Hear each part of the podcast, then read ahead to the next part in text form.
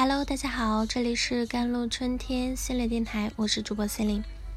今天想跟大家分享的文章叫做《外表嘻嘻哈哈，心里早已千疮百孔》。那个阳光、热情似火、有活力、唱跳俱佳的歌手李玟，因为抑郁症轻生了，享年四十八岁。原来李玟早在七月二日就在家里选择了轻生。送院后呢，一直昏迷，经医院团队努力抢救及治疗，最终是七月五号返魂乏术，与世长辞。李玟的姐姐说，她多年前就患上了抑郁症，可这么多年来，她一直故作坚强，每一次出现在舞台上都是那么的乐观开朗，从来没有把自己的负能量带给观众。就在她。当天轻生，他还在粉丝群发语音说：“感谢大家对他的爱跟支持，自己会加油。”对于这个噩耗，很多人难以接受啊。在人们的印象中，他是那么才华横溢、生气勃勃，那那么自信张扬，看上去很开朗要强的一个人，怎么会得抑郁症呢？要不是绝望透顶，他怎么会走到这一步？他到底经历了什么呢？有些人外表看上去总是嘻嘻哈哈的，可事实上心里早已经千疮百孔了。就像李玟，她在面对粉丝的时候一直都是积极明媚的状态，但其实早已身心俱疲。近几年来，李玟曾在社交平台上透露自己遭遇身体不适和精神上的巨大压力。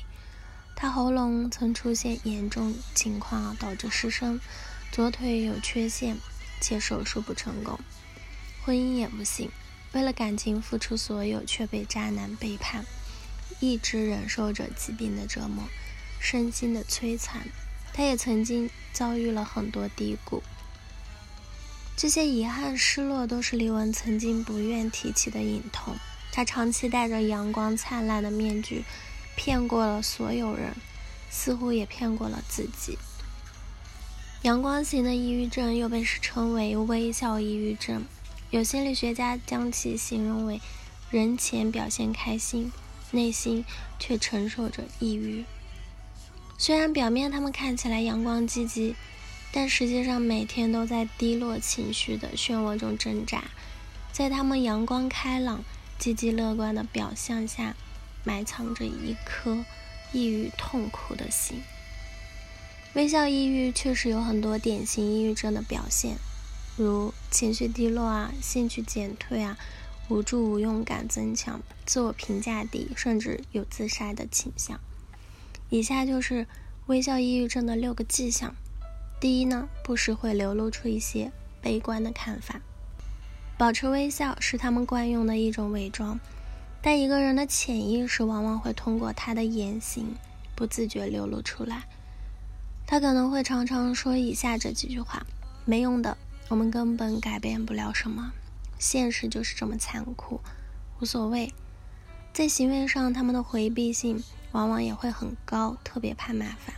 他们会害怕去跟别人提要求，怕麻烦到别人，即使是很小很小的小事。第二点，工作过度认真。通过工作来麻痹自己，也是很多微笑抑郁者的一种选择，转移自己的注意力，让自己有事可做，这样他们的思绪就没有精力去思考那些让人懊恼的事情了。可是过量的工作的确会把他们掏空，疲惫的强度增加，往往会导致对于负面情绪的抵抗能力下降，从而导致了抑郁情绪的加深。第三点就是朋友圈的负能量为零啊，有时候你明明感觉他的状态不太对，可是，在他的朋友圈里几乎找不到一丝难过的痕迹。他们对于自我的要求更高，也不希望自己的负面情绪会影响到别人，只希望自己能够留给别人正面的东西。第四点就是和朋友的关系默默疏远了。可能你们平常是很好的朋友，可是不知道为什么，却感觉到他在默默疏远你。你一直在思考到底发生了什么事情，但思前想后都找不到原因。对于微笑抑郁患者来说，他们通常不会想要让别人觉察到自己的抑郁的症状，因为表现出自己脆弱的一面对他们来说真的是一件特别难受的事情。他们向别人求助的意愿也很低，觉得自己应该默默扛着，不应该去打扰别人，特别是自己在乎的人。第五点就是总是不在状态，你会发现他很容易走神。难以集中注意力，在完成任务时很费劲，甚至在说话和行动方面更加迟缓，这正是抑郁症的症状之一了。第六就是变得矛盾。微笑抑郁的相关研究发现呢，患者会表现出相互矛盾的症状，往往更难做出决定，难以承受自己的抑郁，不寻求或拒绝帮助。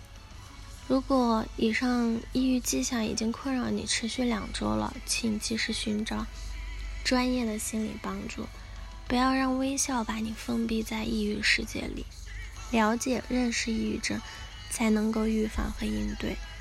抑郁症同时也是一个信号，提醒自己内心世界需要被关注了。好了，以上就是今天的节目内容了。咨询请加我的手机微信号：幺三八。二二七幺八九九五，我是 c e l i n e 我们下期节目再见。